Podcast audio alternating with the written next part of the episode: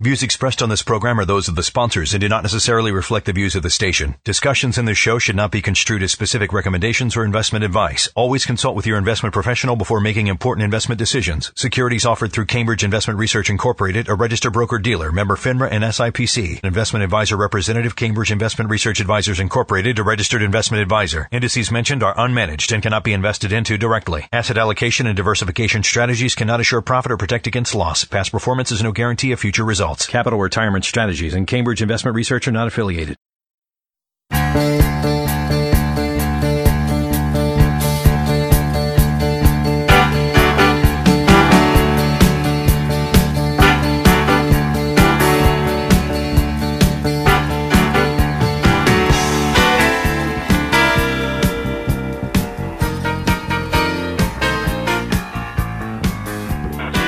All right, welcome to Life Now, episode number 76.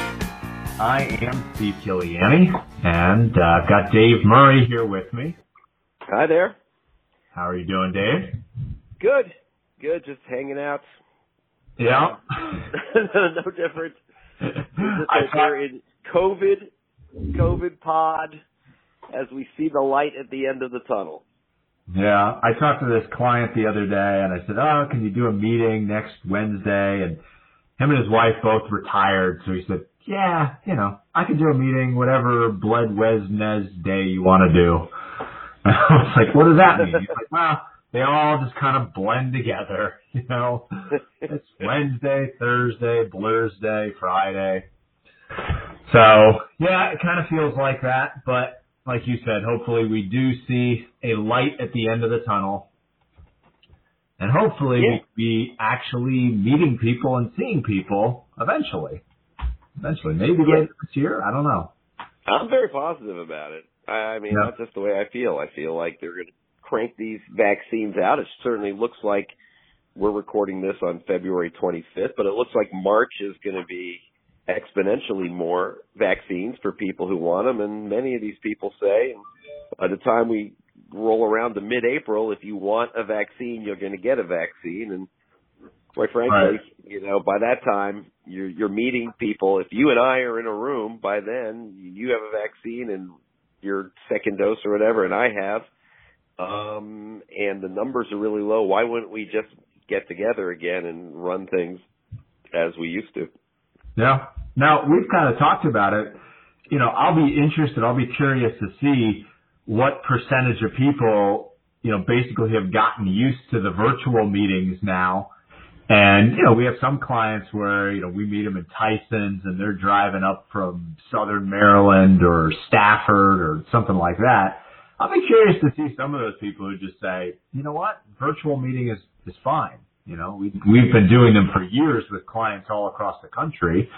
Um, so I imagine there'll be some people who just don't want to commute to uh, one of our offices and virtual meetings will become the future. But Yeah, I, you know, it's so, because we, what's interesting is with our clients who we've had, they've been our clients for years and years, there is definitely something for them and us, and you and I, it's so nice to see them.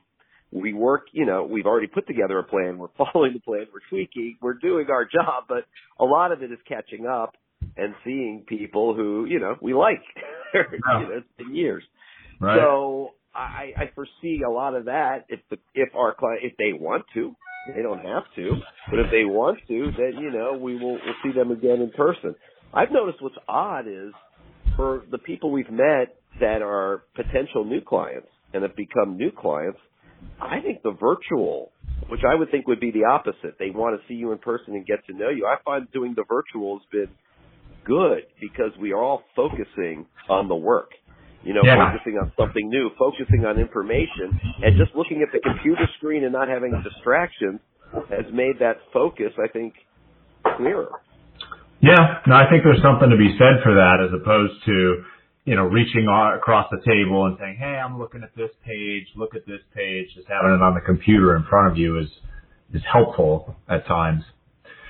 Um, okay, so that's not what we wanted to talk about today. Dave, uh, you had one thing that you brought up, and then I thought I had one exchange of some uh, emails with a client that I thought would make a good topic. So let's tackle your your thing first, which was a CNBC article looking at the average amount that Americans have in their 401k balances. Um, and I didn't need to click on the article and read it to know that it was going to be some pretty low numbers. Uh, I don't know if that was your thought yeah, no, well, it's my thought because you and I both do the same thing. We read these things and know this information inside and out and look at it all the time. But for a lot of people, it's new information. Maybe I'll set this one up. I always, you're always the setup guy on these podcasts. Okay. I'm going to do the setup today. Good. Rare changing of of the setup. But I'm sit back and relax. Right. See, you get to do what I normally do, which is let you carry the load.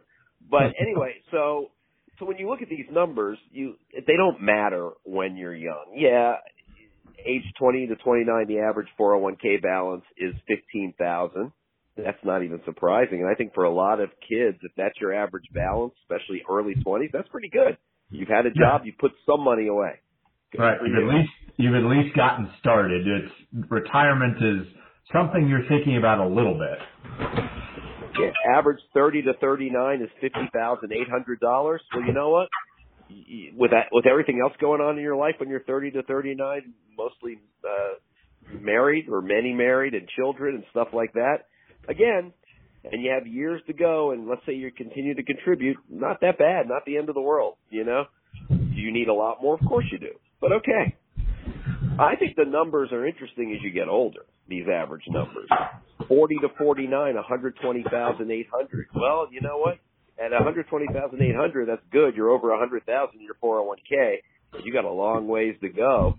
And you need to start even 20 years out. Yeah. Get going on that with what things are going to cost. I find the numbers to be, then to me, they become disturbing with an asterisk after that. Yeah, I'll tell you what the asterisk is. So age 50 to 59, the average 401k balance is 203,600, which is good that you have money saved for retirement, but not nearly enough to live on for 20 or 30 years in retirement. Age six, but still more time to grow it as people are working longer and longer. I found age 60 to 69 to be the number one disturbing number. Yep. The average 401k balance between ages 60 to 69 in the United States of America is $229,100. Yeah, and I mean, with with every other age group that you've mentioned, and you know, as you've pointed out, yeah, okay, you don't quite have as much as you need, but you still have that benefit of time. When you get into that 60 to 69, you know, there is no benefit of time. I mean, you're coming up on retirement, you know, voluntary or not. Um, so that's to me why that that number is so disturbing. Right. With the asterisk, my asterisk is, for the most part, these are more people who might be listening to this podcast and they're from the DC area and they might happen to have a, a good pension. Let's say you're a federal employee and you can combine your uh, pension with your social security and you could say a lot of my living expenses based on what I spend are covered by the combination of my pension, let's say my spouse's pension and both our social securities or whatever your situation is, that guaranteed income is equal to, you know, or more than what I'm spending every month. Now that 229,000 saved for retirement is kind of like gravy. It doesn't yeah. need to be used to support me every and while I maybe I'd like to have more, that's enough because that's there for other expenses, emergencies, whatever, and well, I still yeah. have a, a, long lifetime to grow it. That would yeah, be the caveat. That would be the asterisk. If if it's just being used to supplement your retirement income, fine. Uh, but if it's being used to fund your retirement, you don't have a pension, you know, that's really trouble. And, you know, I should say that whenever I read these numbers and these national averages, I kind of mentally, in, you know, in my head think, well, okay, we live in the DC area. Obviously, it's a more expensive, more affluent area to live.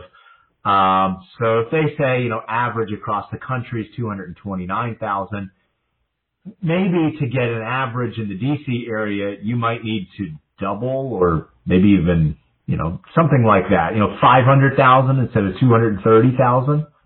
That's probably, I don't know. What do you think, Dave? Is that probably a more average number in this area? I would I would think that's a more average number, but really the discussion is about there's a number. And for the purpose of this discussion, I'm 65 years old or 67, whatever. I'm about to collect social security. I'm used to living on a $100,000 a year.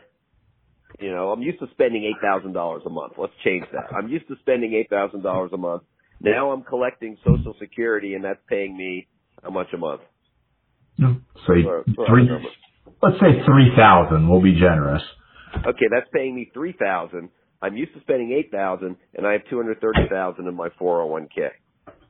You and I know, and many of our listeners and clients know that that I could take about four percent off my two hundred twenty nine thousand a year, and that's going to last, you know, twenty five years, maybe. Yeah. Four percent of two hundred twenty nine thousand is approximately you know, eight, nine thousand dollars a year. Yep. So that nine thousand added to my social security, nine thousand a year, which isn't even a thousand a month, added to my three thousand, isn't quite there with my eight thousand expenses. As a matter of fact, it's not even close, and that's why to uh, to people who run capital retirement strategies, that number in general is the same. Yep. And let me just add on the other statistic this article had in here and I get this question a lot from from younger people. Not that we, you know, work with a ton of younger people, but a lot of times it's clients who say, "Hey, my kid just started. He's he or she's working a job. They're trying to save into their 401k. How much should they be saving?" And they've got in this article here statistics, and it basically the younger age ranges save about 7% all the way up to maybe 12% of their salary. Um, I often tell people when they say, well, how much should I be saving? You know, if you're saving 15% of your pay and you're on the younger side of things, I think you're in phenomenal shape. Um, now that's, that's sort of an arbitrary number, just, you know, when I've kind of done some calculations. Um, but if you can do 15% and you can have that kind of as a goal to strive towards, you know what? If you wind up doing 12%, you're probably still going to be in good shape. But if, if you could do 15, you know, and you can do that consistently from when you start working all through your career, I think you're going to be in pretty good shape for the long term. Right. And, you know, many people who by the time they get to us, they've been doing that, you know, their entire working life. And they yeah. are in very, very, these clients are in very, very good shape by the time they come to us. And our job, instead of making, having them have the ability to survive retirement, it becomes more about enhancing their net worth and working on tax strategies with their investments and all that stuff right. to enhance versus survival. So we have survival clients and we have enhanced clients. And I would say what you just said there is the, is the character makeup of an enhanced client. Yep. All right, Dave, let's shift gears to what I wanted to discuss. And I'm going to title this when I, when I title the podcast, I'm going to title this as the growth versus value debate. Um, but I, I think that the discussion kind of goes even beyond this. Um, but what I, what I mean by this when I say a growth versus value debate, when you talk about investing and investing in stocks, there are what you call style characteristics to different types of stocks. And the real easy examples are growth stocks. And nowadays, most people think of these big technology names like Facebook and Amazon and Google and things like that that are growing by leaps and bounds every year. Now, depending on the company, they might be growing by 30 or 40% every year. In fact, I just saw something today uh, that Twitter said that they want to double their revenue in the next two years. Yeah, I saw that. That, that is big growth. Contrast that with more value oriented stocks. And you can define value a bunch of different ways, but a lot of people think of value oriented stocks more as your typical dividend paying stocks. So maybe this is a utility company. Uh, maybe it's a bank or maybe it's a real estate trust or something like that. And if you think about a, a utility company or a consumer goods company, you know, my classic example, I always use Procter and Gamble.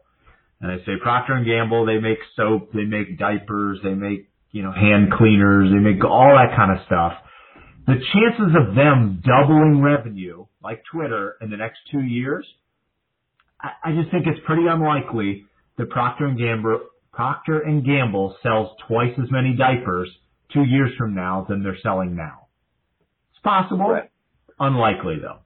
But there's no vo- the volatility is different also The, the volatility is different. because there's not you know if we if we kick we're not going to they're not going to kick Donald Trump off of consumer products like diapers or baby powder.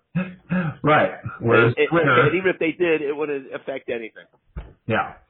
So, okay, so those are two very broad uh, investment styles, and what you've seen over the past ten years or so, you know, with a few exceptions in there, is that growth has dominated over value. So growth-oriented stocks like the technology stocks that I, I'm mentioning there have really done much, much better than value-oriented stocks. Now, when we go back and we take a look at stock market history going back more than 10 years, we go back 80 or 90 years, we see that over the long term, the value-oriented stocks have performed a little bit better. When it comes down to actually investing, we like to hold a balance of these types of stocks. You know, we like to hold some growth, some value. You know, we might overweight or underweight within there, but we're not saying, you know what, forget about all value, we're just going all growth, or vice versa. Forget about all growth, we're going all value. But what's happened the past couple of years is growth has dominated so much. And let me just give you some numbers to show you what I mean. Uh, in 2020, large cap U.S. growth stocks were up 38.5%. Large cap U.S. value stocks, Dave, they were up 2.8%. that is So a huge chasm. That's a huge chasm there. That's that's one of the biggest, you know, differentials there that you've seen in a long time. And even when you expand that out, you know, over the past decade, I think it's something like I don't have the number in front of me, but I think it's something like a three or four percent advantage for growth over value. So of course, a year like last year leads a lot of people to say, why the heck am I owning these value oriented stocks? Why don't I put everything in growth? And this is invariably, you know, something when we're going over performance with clients and we're looking at the components of their portfolio and we're pointing out and we're saying, okay, see this fund here? It was up, you know, 38%, whatever it was up. This is your growth oriented fund. It's got all those big growth names we talked about. And then we look at a more balanced or even value oriented fund. We say, okay, this one's not up nearly as much. The natural question, and sometimes it's a half joke, but I can tell that there's a little bit of truth behind the joke, is that people say, well, why don't we just put everything into the one that was up 38%? And, you know, if we step back and we look at this objectively, we say, well, I probably don't expect it to be up 38% every single year. You know, we know long-term averages in the stock market, and they're nowhere near 38% every year.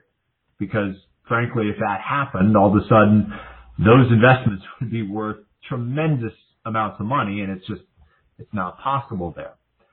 So, this discussion or this question that this client had was, should we have more money in these growth-oriented stocks versus value-oriented stocks? And I'm going to even take this a step further and say small cap value-oriented stocks. So this is, of course, another thing where you can look at, well, how did growth do versus value? You can look at how did large cap do versus small cap. And once again, large cap growth dominated everything else. So I had a long detailed email back and forth with this guy, but I pointed out one particular statistic that I thought was worth sharing that was interesting here. So if you're familiar with investing in stocks, you've heard of the term the PE ratio before. And PE ratio stands for the price to earnings ratio. So very simply, if you the stock you're looking at has earnings of $1 a share and it's trading at a 20 PE ratio, that stock is going to trade at around $20 a share. Okay? And obviously the company, they could increase their earnings. And if they increase their earnings to $2 a share, well, the share price could go up to $40 and you would still have a PE ratio of 20, a 20 PE. Now, not to get way too into the weeds here, but let's imagine that earnings didn't change at all, but the price of that stock went up. So earnings stayed pretty much flat, but now the price of the stock has gone up to 30 or $40. That's what we call multiple expansion. Basically, people are willing to pay a higher price for the same amount of earnings. And that's what we've seen a lot of in large cap growth. And if you look right now at where large cap growth is trading, it's trading at about 170% of the average PE ratio that we normally see. Now, if you listen to that, you might say, Steve, Dave, should we sell all of our large cap growth? You know, just a couple minutes ago, you had me convinced that we should put all our money in large cap growth. Now you've convinced me that I should sell all my large cap growth because it's at 170%. It's basically saying it's, it's overvalued there. And I'm going to go back to my point of no. we like to hold a balanced mix of these things because we don't know will this continue for a year or two years or three years? Because it certainly happened in the past. You know, or will we see a correction and it goes back down and we see a big decline in large cap growth? Yeah. Well, I'll tell you what. That was, but the end of the day, it still boils down to a couple of basic Warren Buffett like investing principles if you're trying to figure this thing out. One is, uh, this is the basic for everybody, buy low and sell high. Why would you, why would you buy high by overweighting in growth knowing this information? It's one thing to keep balance. It's one thing what you just said, but to overweight, get rid of the value. Right. Stick it in growth. What, so I'm buying high? Aren't I breaking the basic rule? And then the other scenario is this: small cap value. Yep. Companies that are smaller that have are value. In other words, they're well run. They're going to be good over the long haul. That they make sense, especially in a batch like a mutual fund. Um, what do I project for these that are undervalued as far as their stock price? What, what, how does that project out for the next 10 to 15 years? Am I sort of when I'm in them, aren't I buying low right now? So when you look at the long term, the, the that's all we do with our clients is looking at the long haul of this.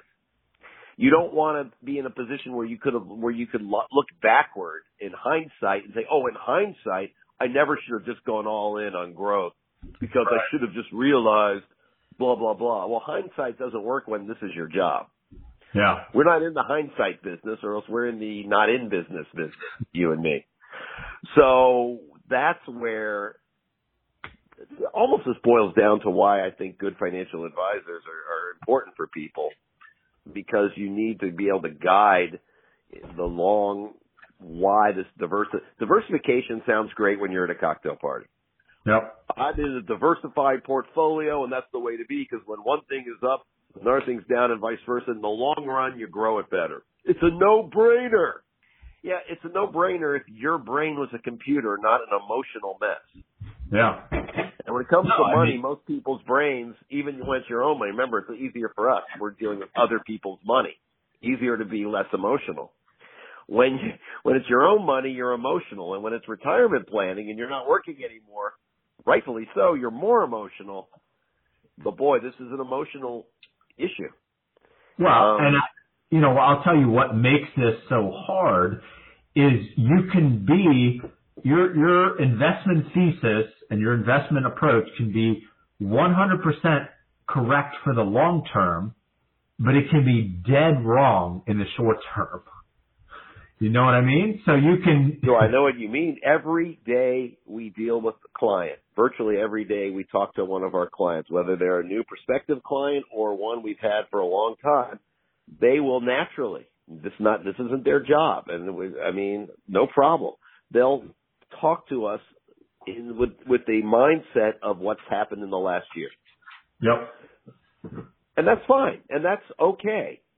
You know, that's that's like me when I've gone to a doctor. I talk to the doctor. Now I apologize nine thousand times when I go to every doctor because you'll I do what I don't want done to me in finance. Yeah. I looked on the internet. I know it's just the internet. Here's what I feel. Here's what I think. You tell me, am I right, wrong, off, whatever. Yeah. Um, so I think it's okay. It's always okay to have your opinion. And in our job, it's important. And it's critically important that clients just talk to us and say what they feel, not just what we want to hear. right. Um, but yeah, don't you, would you agree with me that most of our clients and most people in general look at the last, over the last six months to a year and that's their, Oh, of course. I mean, that's I, the landscape. you and I have to resist doing that personally, you know, because oh, that's oh yeah. that's what the financial media throws in front of you. That's what investment firms want to throw in front of you. And, it, And and you- it's human nature. It's Yeah. human nature.